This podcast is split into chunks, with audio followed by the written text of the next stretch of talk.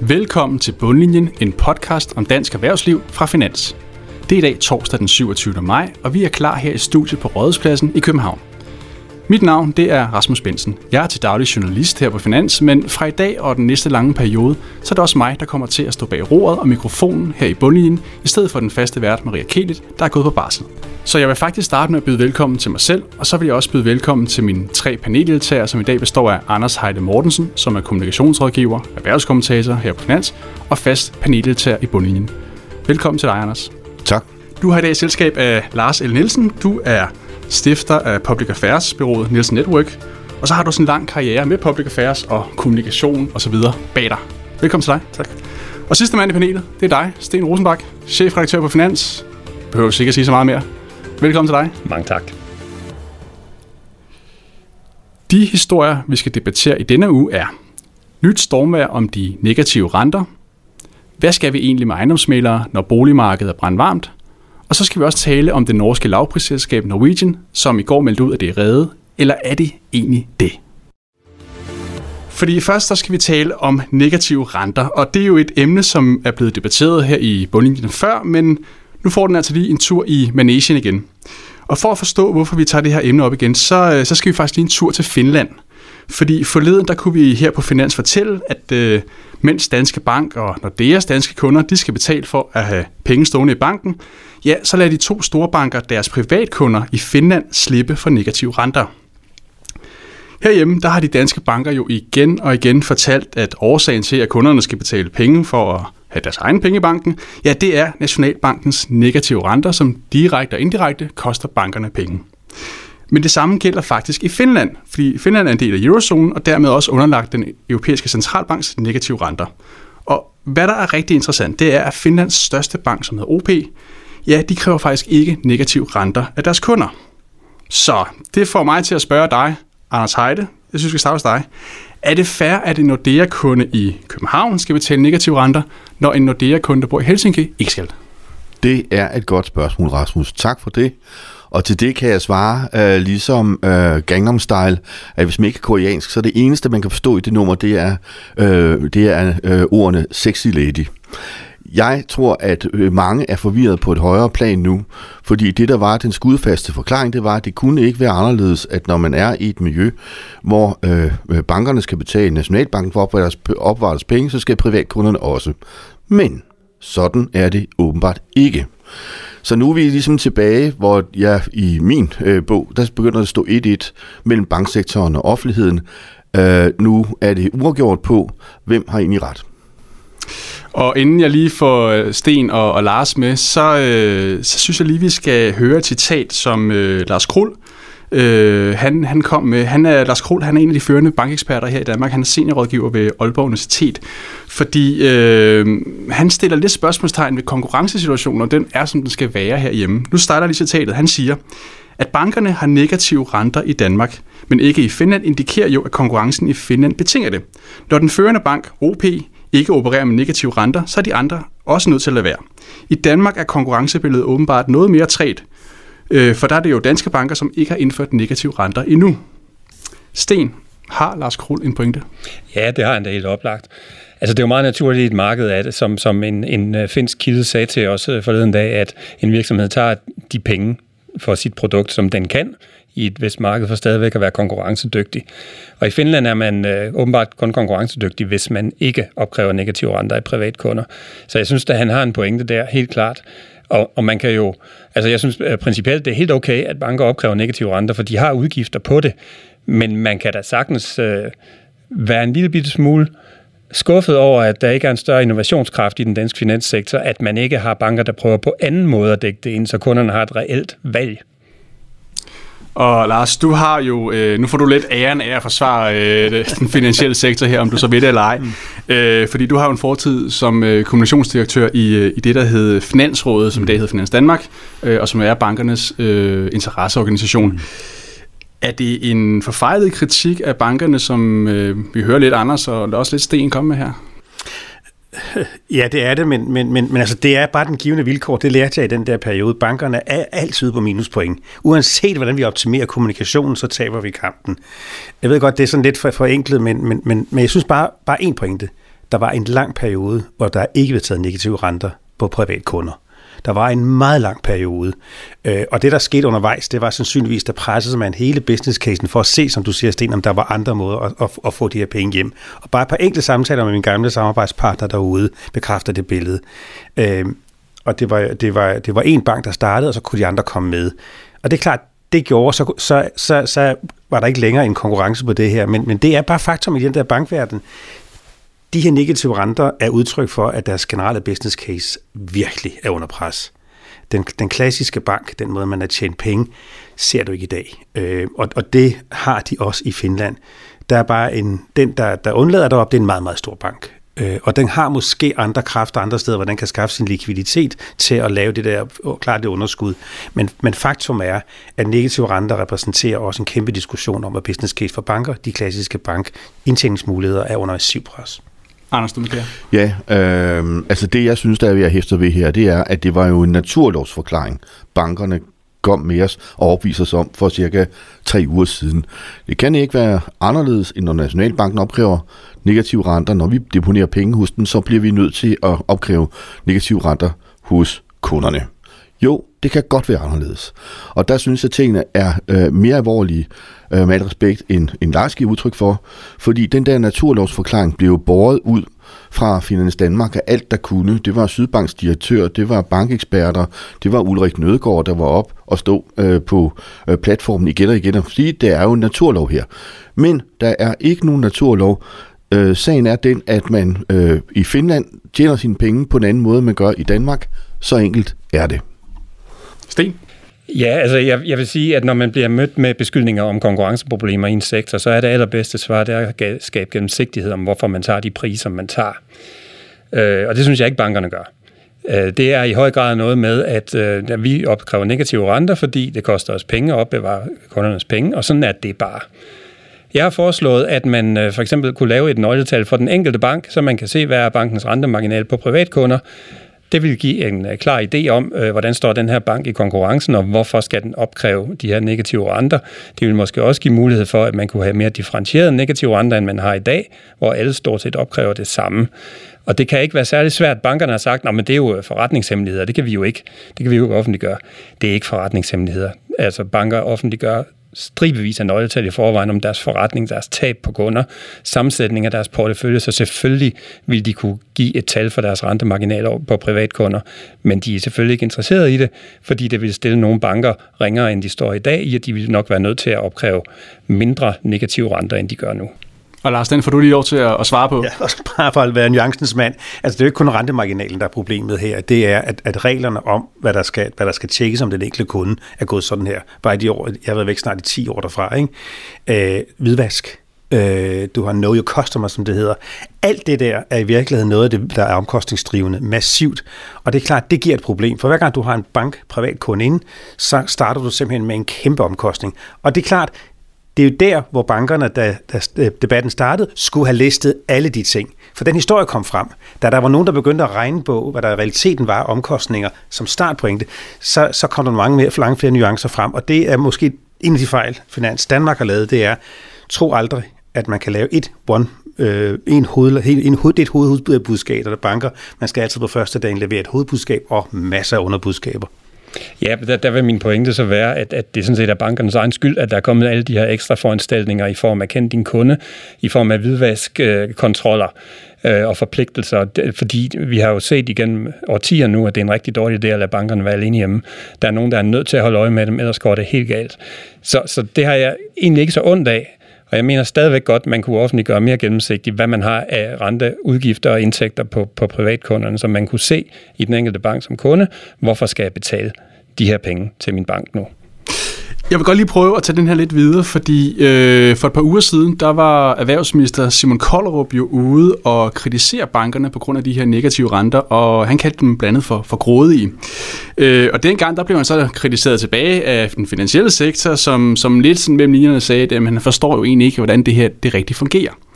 Og det har der så været et slagsmål i, i medierne om siden. Øh, men, men jeg tror, at rigtig, rigtig mange danskere, inklusive mig selv, når jeg logger på min netbank, så kan jeg se, at jeg betaler negative renter af den fælles øh, opsparingskonto, jeg har stående. Jeg sidder og tænker, jamen altså, hvem er det egentlig, der har en point? Hvem har ret? Skal bankerne opkræve de her negative renter, eller, eller hvad? Lars? Jamen i virkeligheden, så, så, så bare til at være lidt provokerende. Det her handlede jo også om, at regeringen gerne vil have de her point. Altså, jeg er da fuldstændig sikker på, at da, da de lavede den strategi og gik ud og meldte det her, så vidste de godt, at der kommer ikke noget indgreb. Det gør der ikke. Det her, det var, der var plads til, at regeringen kunne tage vælgerne, skråstreg kundernes øh, position, og det gjorde de klogt og rigtigt. Dilemmaet var bare, at, at de så ikke stod på mål bagefter. Øh, og dermed endte det så med, og det var måske også klogt, for så endte det med, at alle dem, der skulle, der skulle svare på ministeren, det var bankerne og ikke øh, ministeren selv. Jeg mener, det var klogt set af regeringen at tage den her sag. Jeg tror, der er en befolkning derude, der godt vil høre det budskab. Hvad siger du, Anders? Jeg er fuldstændig enig med Lars. Øh, dem, som bankerne virkelig burde skille ud på, det var kunderne. Øh, fordi jeg har lavet adskillige undersøgelser, der viser, at kunderne øh, nærer øh, betydelig mistillid til de banker, der betjener dem. Og her er problemet jo, at du kan jo ikke fravælge banker, Øhm, I min egen lille kreds af, af mindre selvstændige, der kan jeg fortælle, at altså, det er lige før, man ikke længere giver hånd øh, til, til folk, der tager ens penge. Og, og på en eller anden måde, så kører, altså lavpraktisk er det her meget nemt, fordi hvis man deponerer nogle penge til at betale moms og skat med, og man kan se, at de vokser nedad, så bliver man ikke glad for dem, der gør det. Og der er det, bankerne er, er, er kommet alt for sent afsted med at forklare, det bliver vi nødt til at gøre, eller det gør vi, fordi vi ellers ville tage penge på en anden måde. Den forklaring, den er aldrig kommet. Sten? Øh, ja, nu vil jeg i, i det populistiske, så vil jeg da gerne bringe en aktør på banen, der virkelig har brug for popularitet, nemlig EU. Øhm, jeg synes jo godt, at EU kunne komme på banen, fordi vi formodes jo at have et øh, frit marked, fri bevægelighed for kapital i EU. Så hvorfor er det, hvis jeg ringer til Nordea og siger, at jeg vil gerne oprette en, en konto hos jer i Finland, det kan jeg ikke få lov til. Det er jo ikke fri bevægelighed. Man kunne da sagtens fra EU's side pålægge bankerne og sige, jamen øh, der er fri bevægelighed for kapital, det vil sige, at I har en pligt til, når en kunde, som i øvrigt er solid og ikke indebærer en forretningsrisiko for jer, beder om at få en konto i Finland til de priser, I tager der, så skal I oprette den konto til vedkommende. Og lad os øh, så sige, at det var det sidste ord i, øh, i den her debat om de negative renter. Vi kommer sikkert til at tage det op igen. Det, øh, det er noget, der vedrører mange i hvert fald. Lad os gå videre til øh, ugens andet indslag, som er det, vi kalder ugens undren. Og øh, der har vi valgt simpelthen, og det er lidt dig, Anders, som, øh, som inden vi lavede her programmet, der snakkede vi to lige sammen, og du undrede lidt over ejendomsmalere, om øh, at det er nogen, vi skal, skal bruge. Og årsagen til det, det var, fordi vi her på Finans havde en øh, artikel for nylig, øh, øh, om at det bliver mere og mere populært at øh, lave selvsalg via Facebook. Øh, altså simpelthen for, at, i stedet for på normal vis at sælge sin bolig via en, øh, en ejendomsmælder, så vælger mange folk at, øh, at sælge over Facebook. Blandt andet en Facebook-gruppe, der hedder Selvsalg Aarhus. Øh, og det er en mand med navn Mathias øh, Bernsen Bæk, der står bag den her gruppe. Han er advokat, og da han for nogle år siden skulle sælge sin egen bolig, så krævede den ejendomsmælder, som han kontaktede, 200.000 kroner i salær. Og det var, det var alligevel for meget, synes han. Så, øh, så han lagde huset på Facebook, fandt en køber og fik en advokat, en anden advokat til at, at klare det juridiske, og så slap han for at betale de her 200.000 men endte med at betale 10.000 kroner. Det er jo en kæmpe besparelse. Og det gav han så inspiration til at starte den her Facebook-gruppe, og siden der har konceptet spredt sig til, til 12 danske byer, altså der er 12 grupper på Facebook for, for forskellige byer.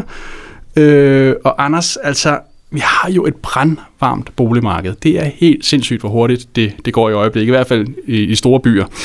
Øh, og det er jo normalt et, et drømmescenarie for, for ejendomsmidlerbranchen, men er det i virkeligheden ved at blive overflødiggjort af nogle andre kanaler, såsom de sociale medier?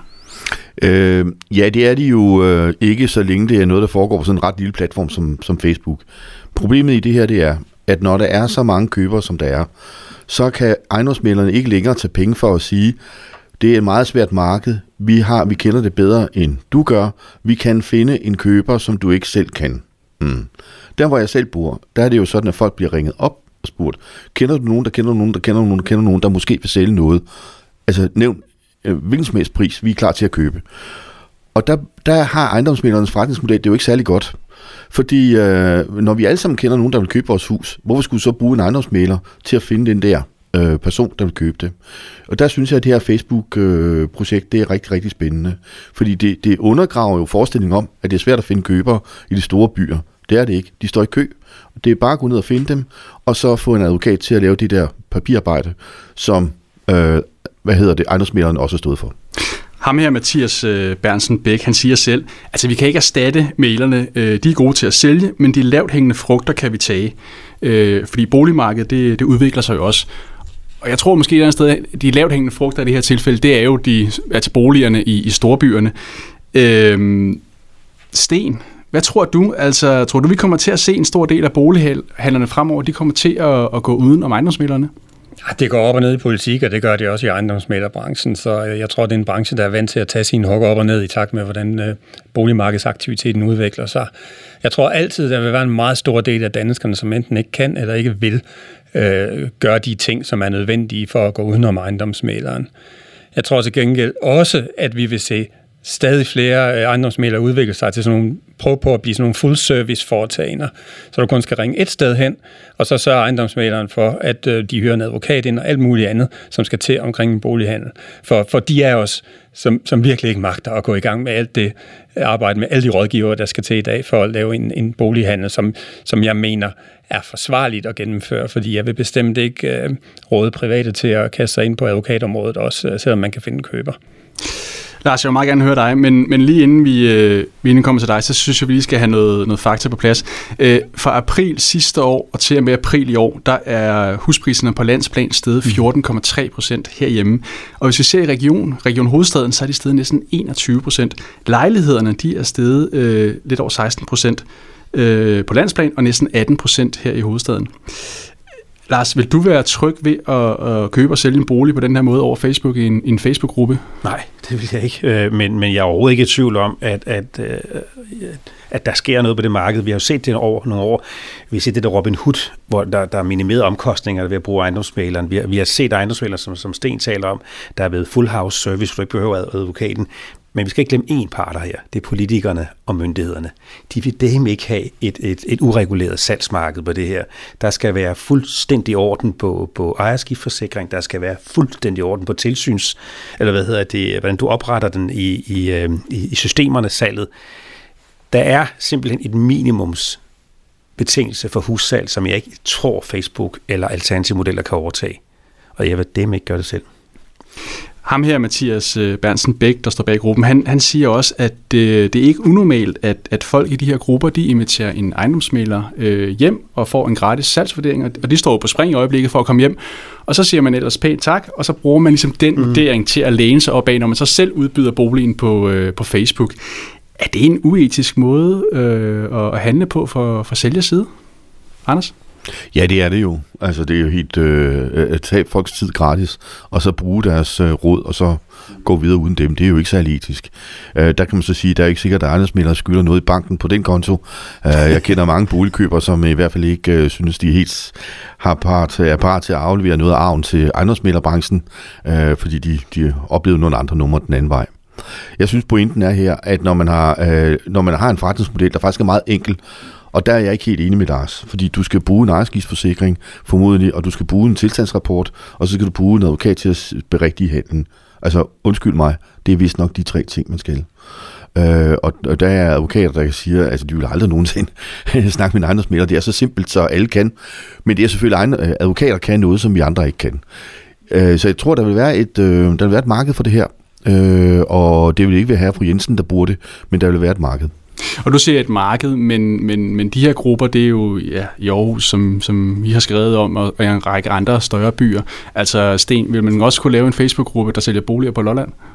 Øh, nej, øh, jeg tror at det knap nok, man kan starte en ejendomsmælder Bix, der kan sælge, øh, sælge hus på Lolland. men altså sådan vil der jo være forskel fra, fra hvor i landet det er. Øh, og markedet er jo øh, regionalt, lokalt i ejendomsmældersektoren, så, så, så det vil jo følge de regler, der altid har været, har været der. Øh, jeg er sikker på, at hvis man kunne lave en Facebook-gruppe på Lolland, der solgte huse, så ville man have gjort det for længst, fordi øh, jeg har visse familiære forbindelser til Lolland Falster, og det er et folk, der forstår at handle, så jeg er helt sikker på, at øh, det ville eksistere, hvis der var et marked for det. Så en lille hurtig runde for lige at, at slutte det her emne af. Altså, ser I det her som en trussel mod ejendomsmælerbranchen, at, at folk i stigende grad måske begynder at sælge via sociale kanaler, eller hvad? Lars?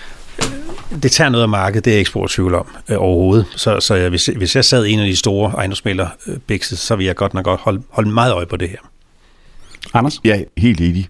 Fordi øh, det er det der med, når, når ting bliver gennemskuelige, der før har været uigennemskuelige, det er altid meget, meget farligt, når man sidder med forretningsmodellen. Ikke? Og her er det altså bare gennemskueligt for alle.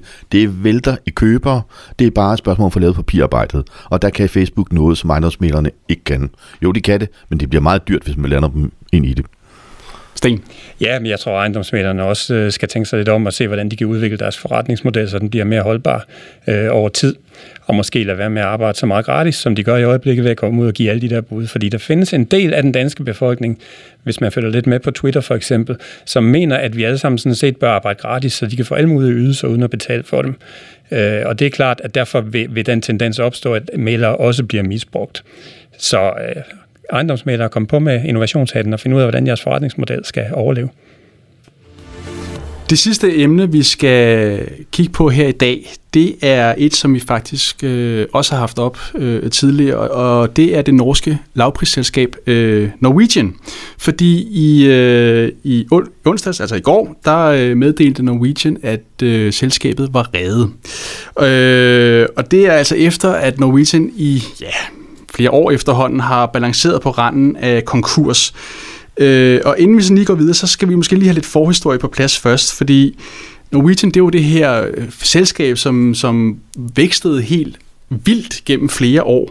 Øh, den ene rute åbnede efter den anden, de lavede ruter til USA og så videre, og øh, det var som om, at den her vækst begyndte at gå lidt for hurtigt. Altså allerede inden coronakrisen ramte øh, den internationale luftfart, jamen så var Norwegian allerede i økonomiske problemer.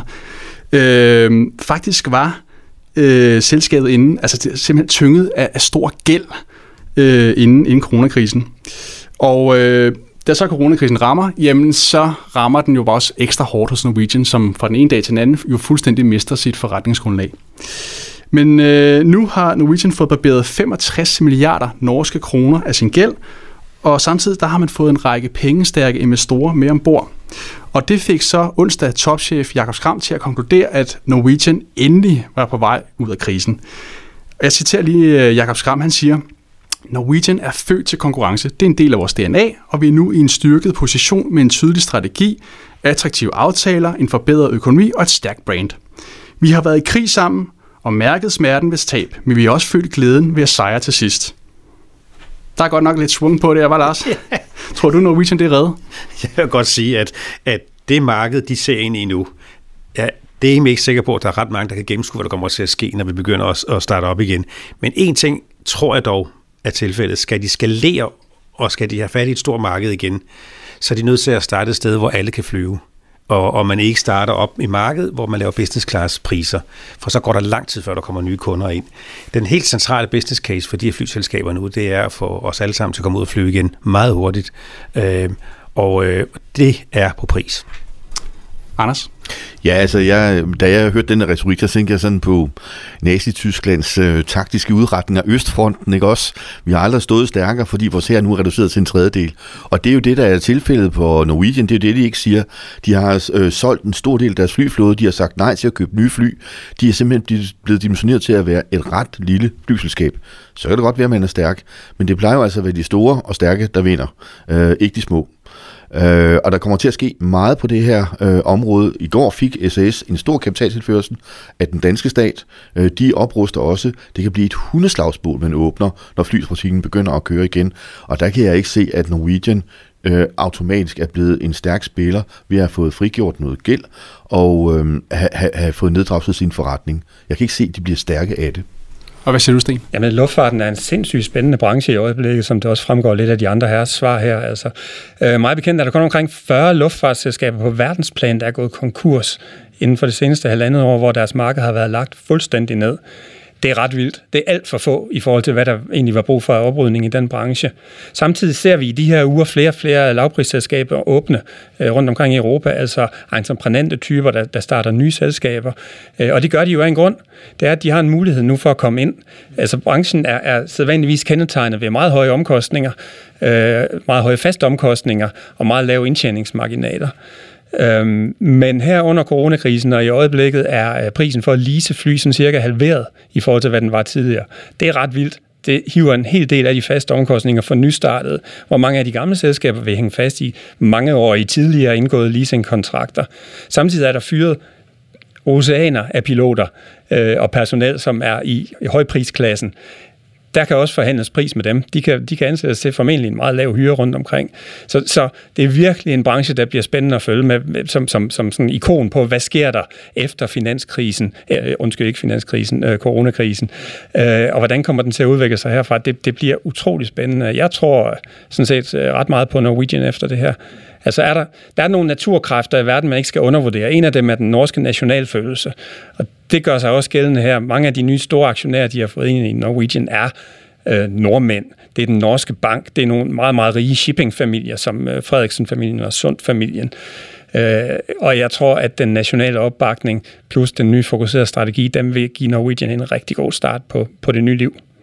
Og inden vi sådan lige går videre med noget af det, som, som du også sagde, Anders, altså hele den her konkurrencesituation, som Norwegian også træder ind i, så synes jeg faktisk, at vi skal tage noget af det, som, som du var inde på, Sten, noget med det her med, med selvforståelsen i Norwegian, fordi det er jo et norsk selskab, men faktisk var Norwegian jo øh, inden øh, krisen, og inden de sådan begyndte at blive ramt af økonomiske problemer, jo et selskab, der nærmest blev sådan lidt samlende skandinavisk også.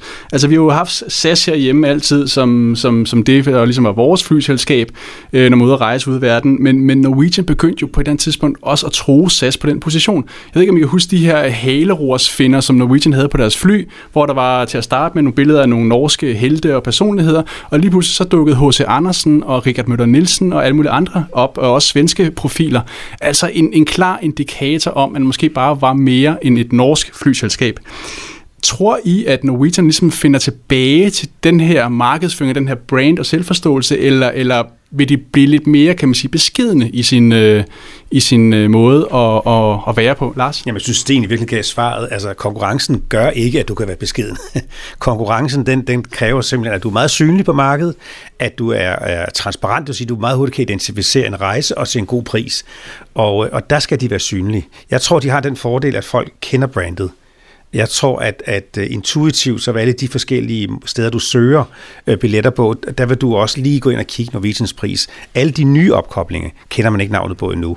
Så, så jeg tror, Norwegian har på grund af brandet en, en, en fortid, der er en fordel nu, men, men, men der er ingen tvivl om, de skal også kunne levere på pris. Anders? Jamen, jeg tror, at Norwegians marked er at være kannibaler på SAS. Altså, de har jo selv sagt, nu trækker de sig tilbage til et uh, mere overskueligt marked. Langdistanceflyvninger, dem har de opgivet, det var der ikke penge nok i. De får øh, nogle færre fly, og de får nogle mindre fly. Jamen, hvem er det, man konkurrerer med så, hvis man starter og lander i... Øh, øh primært i Oslo. det er jo SAS, altså det er jo ikke sådan. Øh, så, så det bliver en, øh, en blodig krig, og jeg er meget spændt på at se, hvordan den norske stat vil agere i forhold til SAS nu. Øh, hvordan vil den danske stat agere i forhold til SAS? Fordi der er slet ingen tvivl om, at, øh, at Nikolaj Vamber er ude og, og sige i går, nu opruster vi på SAS, og det er jo et fantastisk sammenfald, at det sker to dage efter, at Norwegian er gået ud og sagt, nu er vi klar til kamp. Ja, fordi vi, vi kan jo lige prøve at, at, at, at snakke lidt om den øh, konkurrencesituation, der er. Fordi øh, mens Norwegian har ligget og, og gispet efter vejret, så, øh, så er der nogle andre spillere, der ligesom har indtaget deres hjemmebane. Det er jo blandt andet det her ungarske lavprisselskab Wizz Air, som har etableret sig i Norge og nu sat sig benhårdt på, på de norske indrigsruter. Og øh, et andet norsk øh, flyselskab, der hedder Flyr, som øh, består af en række folk, men fortid Norwegian, har jo også øh, planer om at og, og gå ind på det norske marked med flere hundrede millioner norske kroner i ryggen. Øh, og SAS har jo også ambitioner, som du selv siger. Altså, kan, kan Norwegian klare den konkurrence? Du var, Anders, du var lidt inde på det, at, at Norwegian er jo blevet et meget mindre selskab. Øh, altså, øh, det er jo blot en tredjedel af, af flyflåden, som, øh, som man havde for, for et par år siden. Ikke? Altså, øh, kan de? Kan de klare det? Jamen, det der er interessant, det er, når man selv bliver kannibal, øh, så er der jo andre, der risikerer at få smag for menneskekød. Og det er jo de der små selskaber, du nævner der. Så de risikerer faktisk at blive et bagfra, samtidig med, at de prøver at æde forfra på SAS. Det synes jeg er den spændende case her. Sten, har du noget at tilføje på den? Nej, men jeg er meget enig med Lars i, at de har brandet. Altså, jeg, jeg tror væsentligt mere på Norwegian end på de andre nystartede. Jeg er meget, meget øh, spændt på en, en ny øh, aktør, der hedder Norse, som øh, planlægger at gå i luften her ved, ved udgangen af sommeren med øh, transkontinentale flyvninger, blandt andet til USA. øh, for at se, kan man virkelig bygge et luftfartsselskab op på de der langdistanceruter til lavpris, som hidtil ikke rigtig har været særlig profitable for nogen. Men Norwegian er, er forholdsvis tryg ved, altså jeg synes, de har et bedre udgangspunkt end hovedparten af deres konkurrenter, inklusive SAS. Lige inden vi gik øh, ind her i studiet, der, øh, der tækkede der en nyhed ind for, for Oslo, og det var jo, at øh, Norwegians danske bestyrelsesformand Niels Medegaard, han stopper efter knap to år på, på posten. Øh, og indtil videre, der har vi kun en, en fondsbørsmeddelelse, sådan lige alene lidt op af, hvor der står noget med nogle nye ejere, der gerne vil sætte deres eget hold og så videre. De her gloser, man normalt hører. Så nu får I lov til at lige at fortolke lidt, hvad I ligesom ligger i, i det her skifte på bestyrelsesposten. Anders, hvad, hvad tænker du? Jamen, det er jo et andet selskab, øh, Norwegian nu, øh, dimensioneret ned, øh, mere fokuseret på et øh, andet marked, så det er måske en naturligt, at der kommer en anden bestyrelsesformand. Også en, der kan føre den der norske fakkel øh, videre. Man ser jo faktisk folk stå... Øh, øh, skihop ned ad Koldenkolden øh, med den retorik, øh, de bruger. Altså, det må blive en nordmand, der bliver den næste bestyrelsesformand. Og Lars? Jamen, jeg er helt enig. Det, det, det, jeg synes nærmest, det er logisk, efter jeg har fået læst det igennem. Det er logisk, at der også skal være en ny formand. Sten, har du noget at tilføje? Ja, i forhold til det, Anders siger, rygterne går på faktisk på, at det bliver en islænding, der bliver en ny formand. Men nu må vi se, øh, hvad, det, hvad det ender med. øhm, jeg synes, at vi lige skal kigge med det danske flag et øjeblik for Niels Smedegaard for a job well done. Det har været, han har siddet der i to år, så vidt jeg ved, de to sværeste år i Norwegians historie, og de, de, over, de overlevede. Så han har gjort det godt. Så tillykke med det. Og med den afslutning, så øh, går vi videre til et fast punkt her i bundlinjen, øh, som I jo altid bruger til sidst, og det er ugens optur og nedtur i dansk erhvervsliv. Og øh, det har I jo fået lov til at gå og tænke lidt over, inden I kom herind. Så øh, Lars? Jamen altså, der, jeg, jeg synes, jeg vil sige sådan generelt, øh, der sker noget på brintbranchen i øjeblikket hver dag bringer I også historier. Det er ligesom om, nu er vågnet op. Jeg så i dag, et mærskrevet firma var parat til nu at gå på børsen med deres brintproduktion. Det er et helt nyt marked i Danmark nu.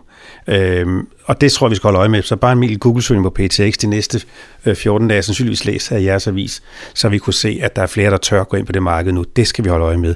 Nedturen, det er, det er nogle af dem, der har, der har virkelig haft problemer undervejs i corona. Øh, for eksempel øh, Jensens Bøfhus, som kom ud med et blødende øh, regnskab først og fremmest fordi de kom skævt ind på den kamp mellem, mellem fagforeningerne og regeringen og tabte på lønkompensation. En, en, en meget, ikke en overset kamp, men, men en af de meget mærkelige historier under corona. Sten, hvem er din optur den her uge? Jamen, min øh, personlige optur den her uge, det er faktisk øh, Mærsk-chefen Søren Skov. Hvis man følger lidt med i international presse, så vil man se Søren Skov optræde hyppigere og hyppigere i for, for eksempel Financial Times som talsmand for hele branchen det er ikke helt unaturligt, når han er chef for det, den største virksomhed i branchen, men han har slet ikke været så synlig tidligere. Nu er han blevet sådan en go-to-guy for de store internationale erhvervsmedier. Det synes jeg egentlig sådan, med nationale øjne er meget fedt at se en dansker i den position. Så han er ugens optur der. Og din nedtur? Min nedtur, det er øh, Mærsk-chefen Søren Skov. øhm, og det er han, øh, fordi vi øh, i fredags øh, bragte en historie her på Finans, i mandags tror jeg faktisk det var, som øh, handlede om, at Mærsk er kommet i problemer i Ghana, øh, hvor de har via deres APM Terminals forretning budt på en, de har faktisk ikke budt på en kontrakt på øh, en kæmpe kontrakt på flere milliarder dollars på en udbygning af en havn i Ghana. Øh, det var et projekt, der ikke så særlig godt ud for Mærsk, fordi det, der, var en udbudsrunde, der pludselig blev stoppet. Alle de syv byder, der havde budt på det, blev skrottet, og så fik Mærsk bare kontrakten sammen med deres øh, franske partner Bolloré. De havde ikke tidligere ytret interesse for det, de havde i hvert fald ikke budt på det. Så hvad fanden er det lige, der sker der? Undskyld mit sprog. Øh, det ser ikke så kønt ud. Mærsk skal jeg lige sige, benægter selv, at der er noget som helst urent trav i det her øh, og siger, at det er, det er ganeserne, som har misforstået et eller andet. Øh, så der står den lidt nu, men det er ikke særlig kønt, og derfor får Søren Skov som ultimativ ansvarlig også ugens nedtur fra mig. Så ugens optur og nedtur til ham. Anders Heide? Ja, altså øhm, opturen øh, er ikke sådan helt synlig, men det er vandkantsdam Danmark, eller udkantsdanmark, hvad man kalder det, som jo øh, i denne uge har fået tilsavn om en øh, støtte til realkreditlån, eller statsgaranti under noget af realkreditlånet. Og jeg kan slet ikke se, om det kan blive øh, det store vendepunkt, men der er i hvert fald en del af Danmark, der stønner under det øh, faktum, at de har meget svært ved at opnå rekreditbelåning, og derfor øh, står deres boligmarked stille, og derfor er det, vi står og taler om i dag, om øh, millionpristiner og sådan noget, det er fuldstændig abstrakt tale. Altså, det findes ikke øh, i store dele af Danmark. Så et lille smule hjælp der, det synes jeg er ugens optur. og nedturen? Ja, øh, det er banksektoren, øh, fordi jeg synes, den der naturlovsforklaring med, at når vi skal betale i Nationalbanken, så må I også betale. Den er blevet skudt noget til snus af øh, det finske eksempel i dag. Ærgerligt, ærgerligt. Nu gik de lige så godt for Ulrik Nødgaard. Og med det, der vil jeg sige øh, tak for i dag til dagens panel, Sten Rosenbak, Lars Nielsen og Anders Heide Mortensen. Jeg vil også sige tak til Karl Nielsen, der som altid stod for vores teknik. Husk, at du kan streame bundlinjen direkte på finans.dk, og du kan også finde os på iTunes, Spotify eller hvor du ellers henter din lyd. Hvis du kan lide, hvad du hører, så må du meget gerne give os en bedømmelse i iTunes. Hvis du har kommentar, ris eller ros til programmet, så skriv endelig til bundlinjen Tusind tak for i dag, og tak fordi du lyttede med.